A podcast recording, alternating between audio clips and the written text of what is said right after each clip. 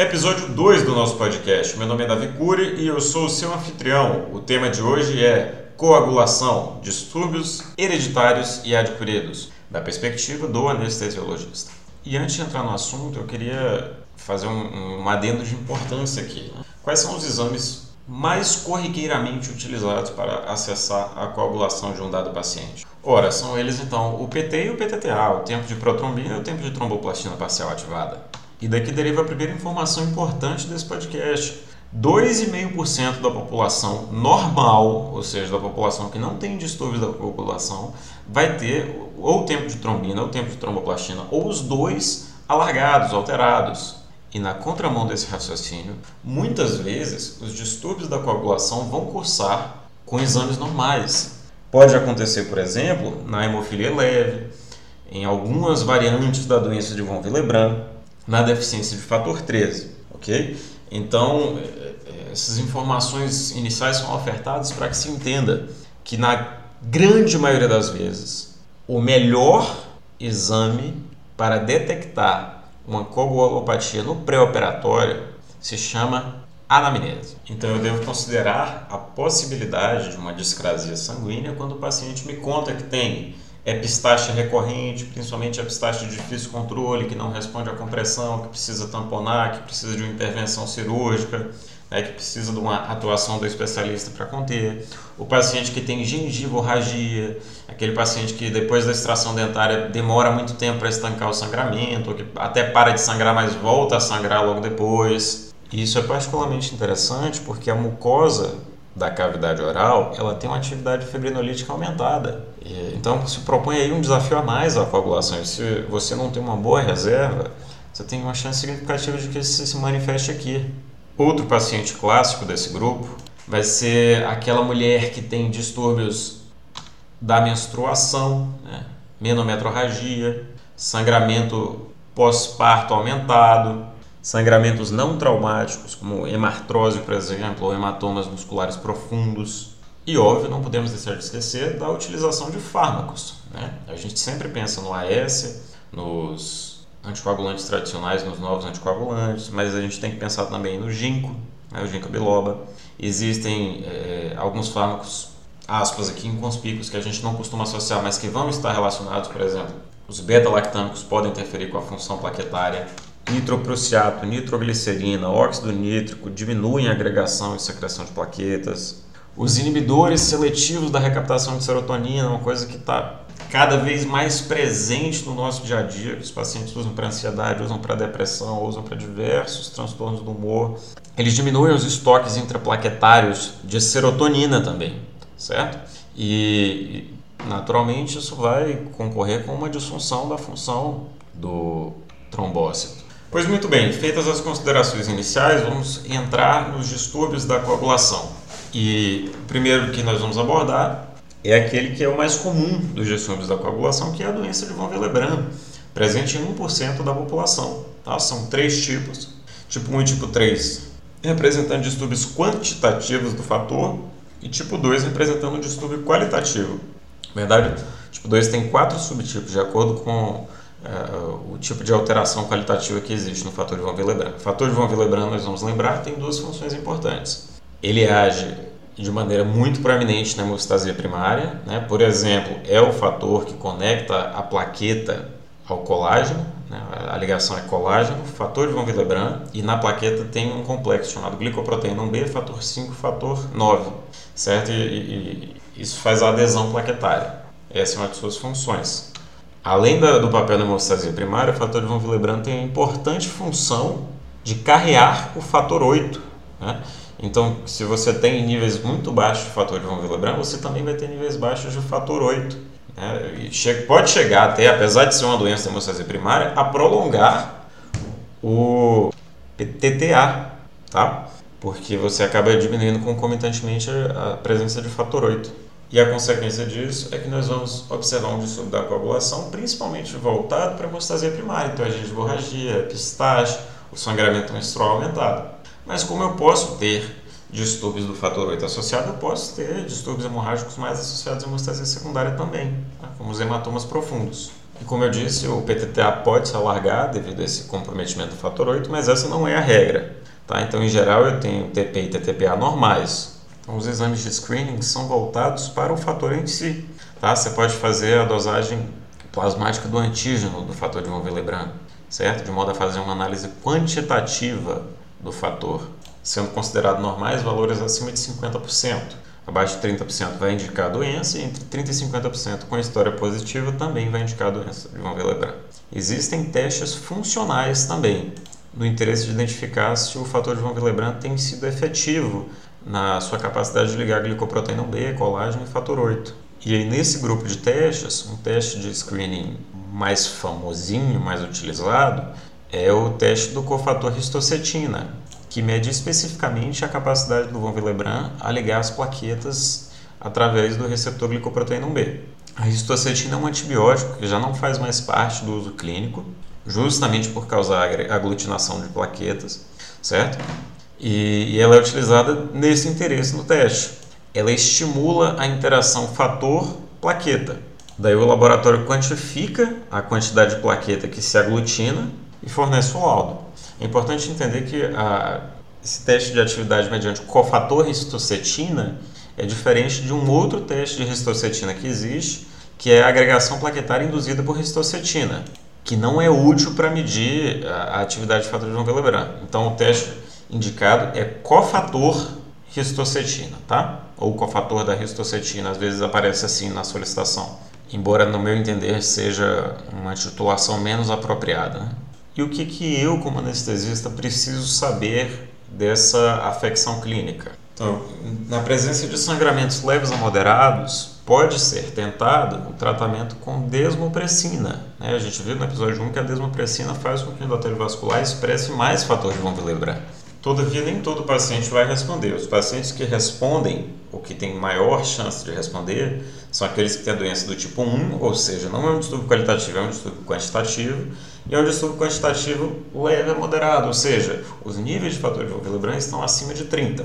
Esses são os melhores candidatos.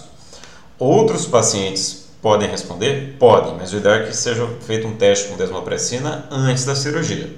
O benefício adicional do DDAVP é que também promove a liberação de fator 8, que também falta nesses pacientes, né? Então é uma coisa bacana, mas assim, é importante entender de que não é uma bala mágica e que em sangramentos graves não vai resolver.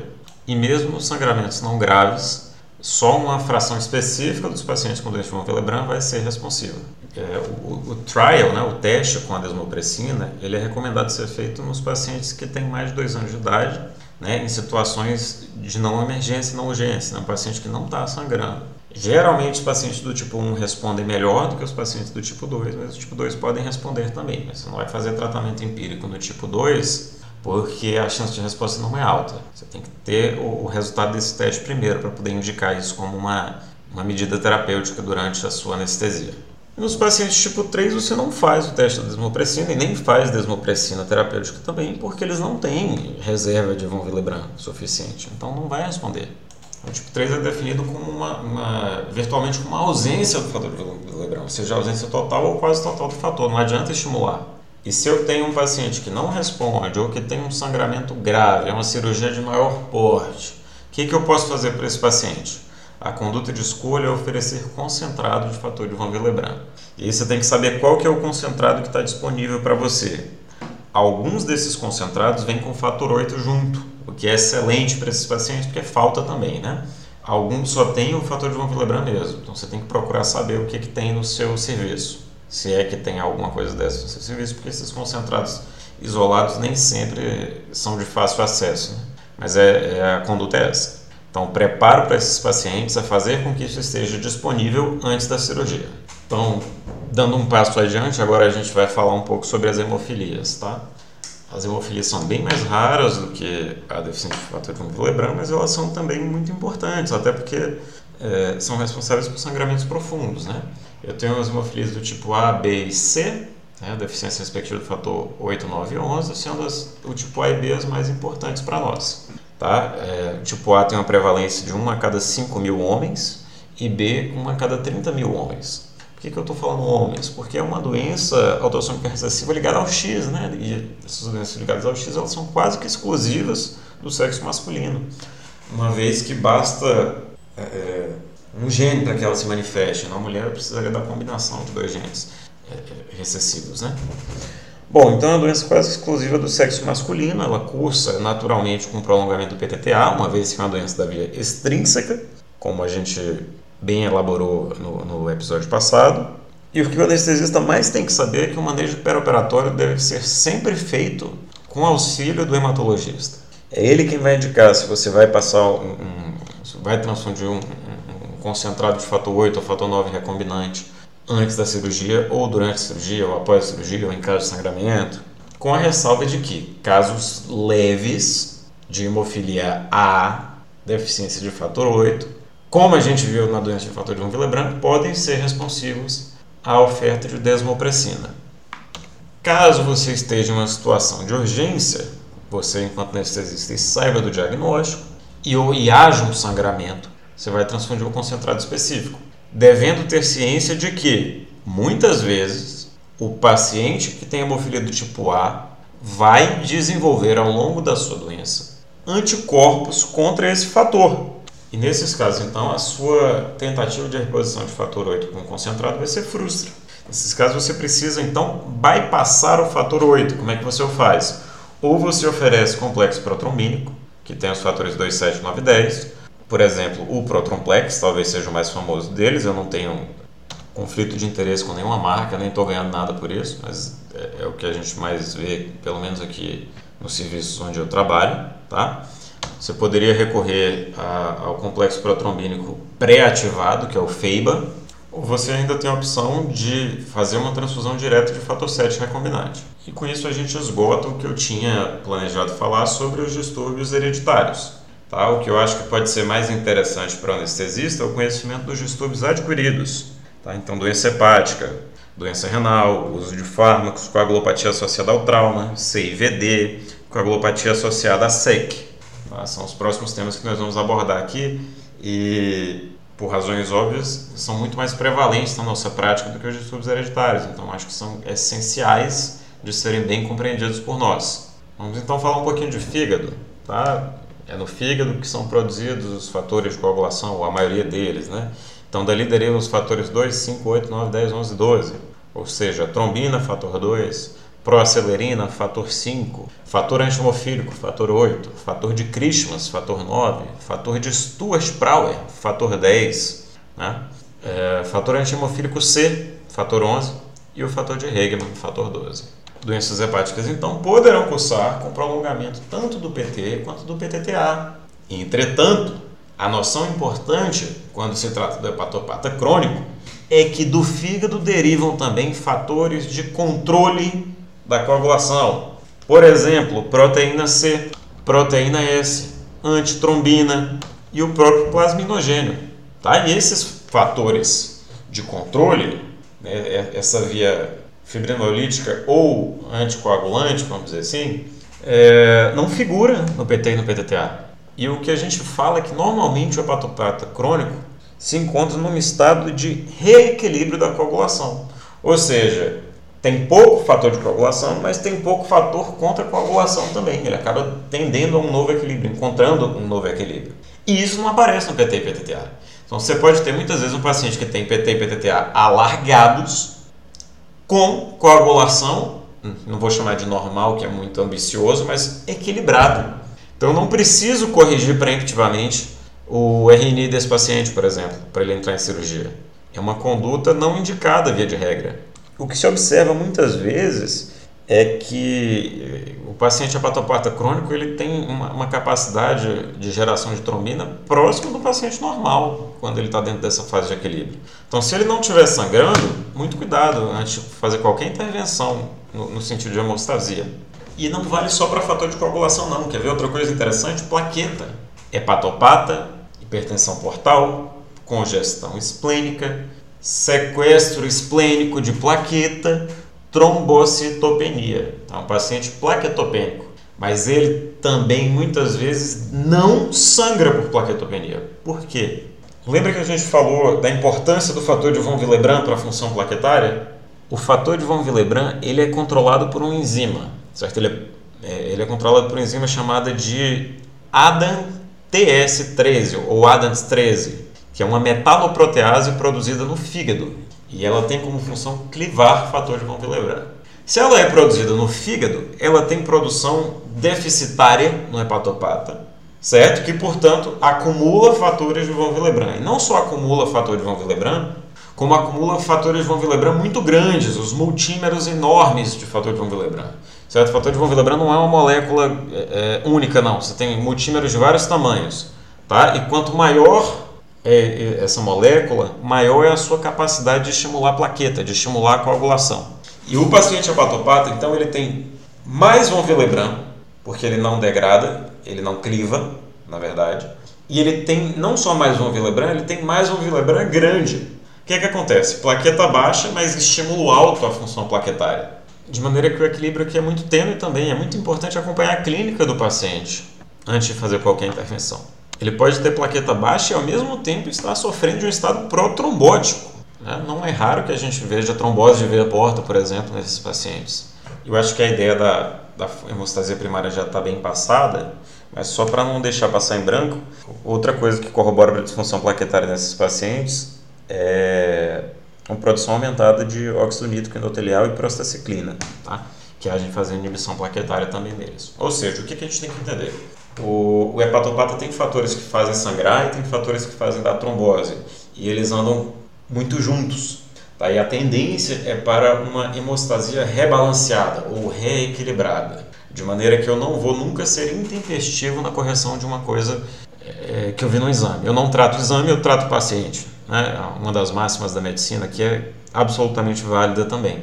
Então, não está sangrando, talvez nem vale a pena mexer com nada disso, ok? É melhor acompanhar e observar o paciente.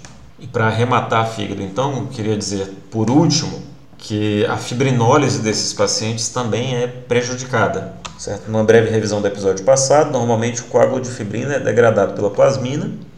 A plasmina, ela deriva-se do plasminogênio produzido no fígado, que é ativado pelo endotélio vascular através da expressão de uroquinase ou do TPA, do ativador do plasminogênio tecidual. Isso é o normal de acontecer. E essa fibrinólise usualmente não acontece de maneira inapropriada porque existe uma molécula chamada TAF, que é o inibidor da fibrinólise ativado por trombina. O problema é que o TAF é sintetizado no fígado e também pode estar presente em concentrações inapropriadas no hepatopata.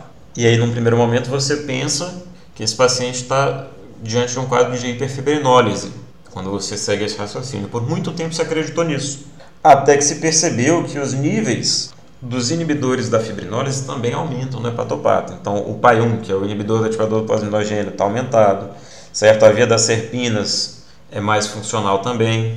De maneira que, mais uma vez, entende-se que esse paciente pode acabar achando um novo estado de equilíbrio para a sua fibrinólise, tá? Assim como acontece para a sua coagulação. O que a gente tem que abstrair disso tudo? Nada de sair tratando o exame. Os exames convencionais não são úteis, eles não dão a informação completa do quadro. Talvez o que possa oferecer melhores informações são os exames de tromboelastometria, né? O ROTEM, ou de tromboelastografia, o TEG, que são exames muito interessantes porque eles são feitos point of care, né? Eles são feitos à beira do leito, pelo próprio anestesista, tá? Se você tem interesse em compreender um pouquinho melhor o assunto, nós temos uma aula de coagulopatia do trauma no nosso canal do YouTube, chamado Meus Resumos na Medicina, que não é uma aula especificamente voltada para ROTEM TEG, mas que fornece noções básicas do tema, tá? Então, se quiser se aprofundar um pouquinho mais, dá um pulinho lá no nosso canal, tá? Bom, passamos então para doença renal. Então, a principal disfunção da hemostasia no paciente renal é a disfunção plaquetária, a disfunção da hemostasia primária, tá? Essa disfunção, ela se associa tanto à uremia quanto à anemia e cursa com tempos de sangramento prolongados. O que se observou foi que existe uma adesão deficitária ao endotélio vascular. E, além disso, já foi demonstrado que existe um distúrbio da glicoproteína 2B3A nesses pacientes também. A glicoproteína 2B3A é fundamental na agregação plaquetária, tá? Ela faz dois tipos de ponte. Ela faz ponte de fibrinogênio, então glicoproteína 2B3A de plaqueta 1, fibrinogênio no meio, glicoproteína 2B3A da plaqueta 2, uma plaqueta agrega na outra. Esse fibrinogênio no meio ele pode ser substituído também pelo fator de von Willebrand, então faz ponte de fator de von Willebrand também, com duas glicoproteínas 2B3A em cada ponta. Tá? Então, se ela está deficitária, a agregação vai estar ruim também. E mais, o nefropata tem um acúmulo de um ácido chamado de ácido guanidinosuccínico. Esse ácido ele determina aumento na produção endotelial de dióxido nítrico, o que coíbe ainda mais a função plaquetária. Tá? E por fim tem a anemia do doente renal crônico, né? Lembra que o rim produz eritropoetina, então na ausência dessa o paciente tem já anemia, ok? Essa anemia na verdade ela é multifatorial, né? Está associada também à própria disfunção plaquetária que leva a sangramento e é um paciente que pode ter sangramentos gastrointestinais devido à sua patologia de base também, ok? Então, o que acontece? As hemácias elas são importantes no processo de marginação plaquetária, ou seja, dentro de uma situação de fluxo laminar, a hemácia corre no centro e relega o trombócito, relega a plaqueta, a uma trajetória mais periférica, mais próxima do endotélio. Tá? Ou seja, a adesão fica mais facilitada ali porque a plaqueta já está perto de onde ela tem que se encaixar, vamos dizer assim. E dentro da situação de anemia, isso é perdido, isso já foi evidenciado, tá? Pacientes renais crônicos que tinham anemia e aí tinham um tempo de sangramento X e receberam transfusão de concentrado de hemácias. E o tempo de sangramento encurtou. Por que isso aconteceu? Provavelmente por causa desse mecanismo que a gente falou aqui agora. Então, quais são as abordagens disponíveis para o paciente renal crônico que sangra? Então, alguns desses pacientes respondem à desmopressina, certo? A dose é 0,3 microgramas por quilo, certo? Ou a crioprecipitado, possivelmente pelas mesmas razões, né? O crioprecipitado ele é rico em fator de von Willebrand e a desmopressina força a expressão do fator de von Willebrand e isso melhoraria a função plaquetária, tá? Isso já foi evidenciado. Respondem à correção da anemia, também a gente já discutiu esse assunto. E alguns trabalhos têm demonstrado que o tratamento preemptivo com estrógenos conjugados 0,6 mg/kg venoso durante 5 dias também foi capaz de encurtar o risco de sangramento, talvez por diminuir a geração de dióxido nítrico. Agora a gente fala um pouquinho sobre coagulação intravascular disseminada, tá? Então, grosso modo, é uma resposta exagerada à formação do complexo fator 7 e fator tecidual e leva então a uma ativação desnecessária, vamos dizer assim, ou não controlada das vias de coagulação e, em última instância, ao seu consumo, determinando no estágio mais avançado, né, no estágio final, no estágio plenamente manifesto da doença, sangramento e não apenas fenômenos trombóticos, mas muitas vezes o que domina o quadro são os fenômenos hemorrágicos, tá? Importante é saber quando suspeitar. Então, é um paciente que sangra, que tem consumo tanto dos fatores de coagulação quanto das plaquetas, ele tem um aumento dos produtos de degradação da fibrina e da fibrina solúvel mensurada no plasma, e ele tem uma condição de base identificada. Quais são as principais condições às que o anestesista deve estar atento? Sepse, trauma, neoplasias, embolia por líquido amniótico e transfusão incompatível, tá? Incompatibilidade transfusional, certo? Levando em última instância uma coagulopatia de consumo. O manejo é resolver a causa de base e, enquanto isso, fazer transfusão seletiva daquilo que falta à coagulação desse paciente. Atenção! Alguns autores falam sobre o uso de anticoagulantes. Isso é controverso, não está recomendado de rotina, vai ser uma conduta específica para pacientes que têm risco trombótico muito elevado, ok? E, muito embora esse paciente tenha coagulopatia de consumo e muito embora esse paciente sangre muito, o uso de antifibrinoríticos nesses pacientes é contraindicado, ok? As complicações podem ser catastróficas no uso desses fármacos, portanto, eles não devem ser utilizados diante de um quadro de coagulação intravascular disseminada.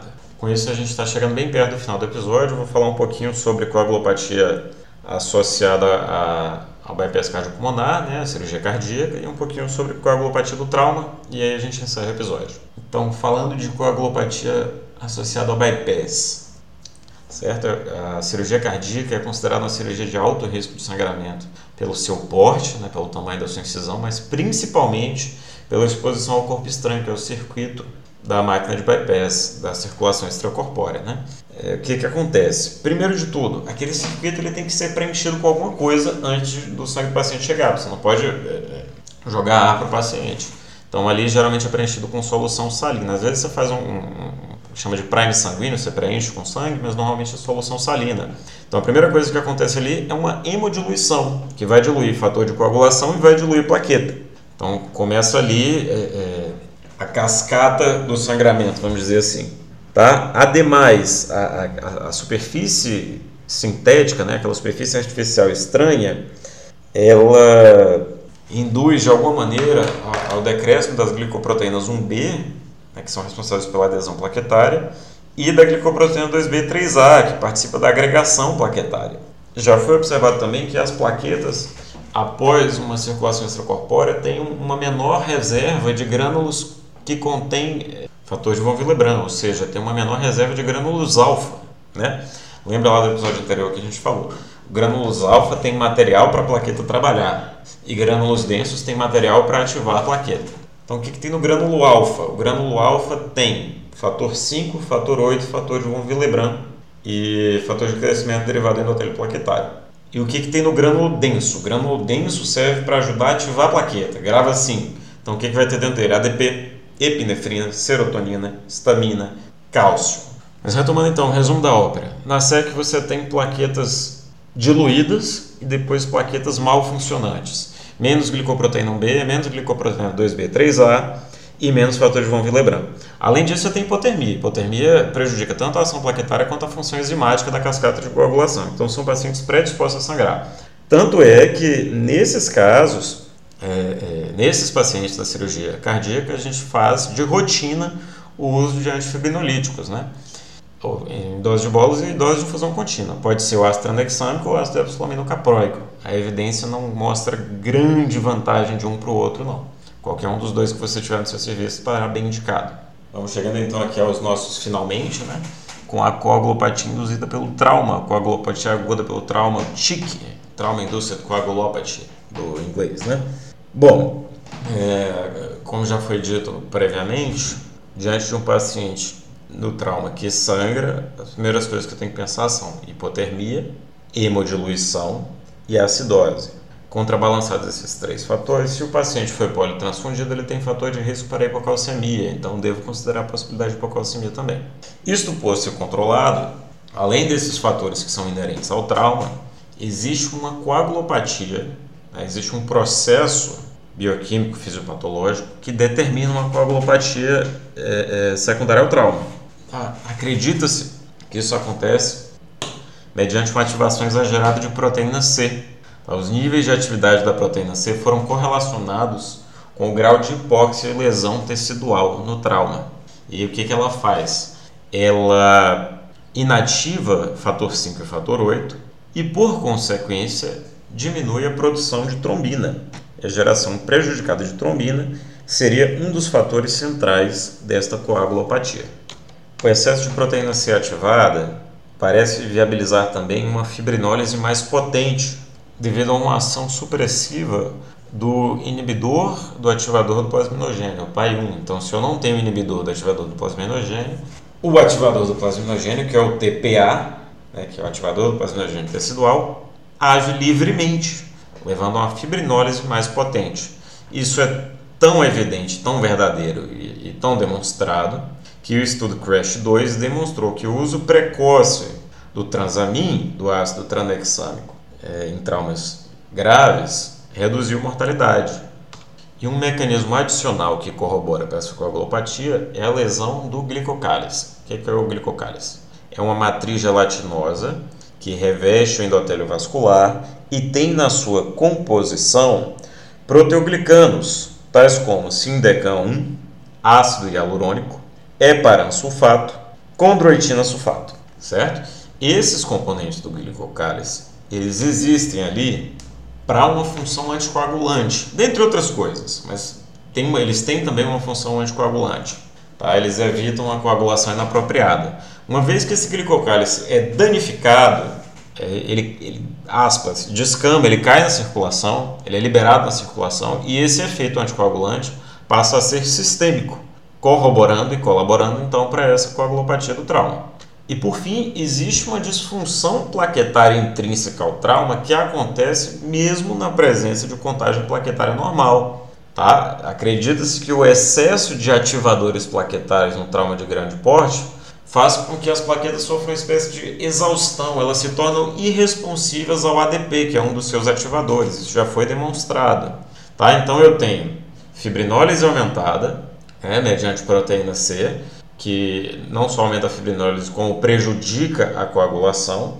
Eu tenho plaquetas hipofuncionantes e eu tenho um glicocálice descamando e liberando proteoglicanos, que são anticoagulantes também. Essa é a fisiopatologia. E assim nós vamos encerrando o episódio 2. No episódio 3 nós vamos falar de estados protrombóticos, ok? Obrigado pela atenção e até a próxima.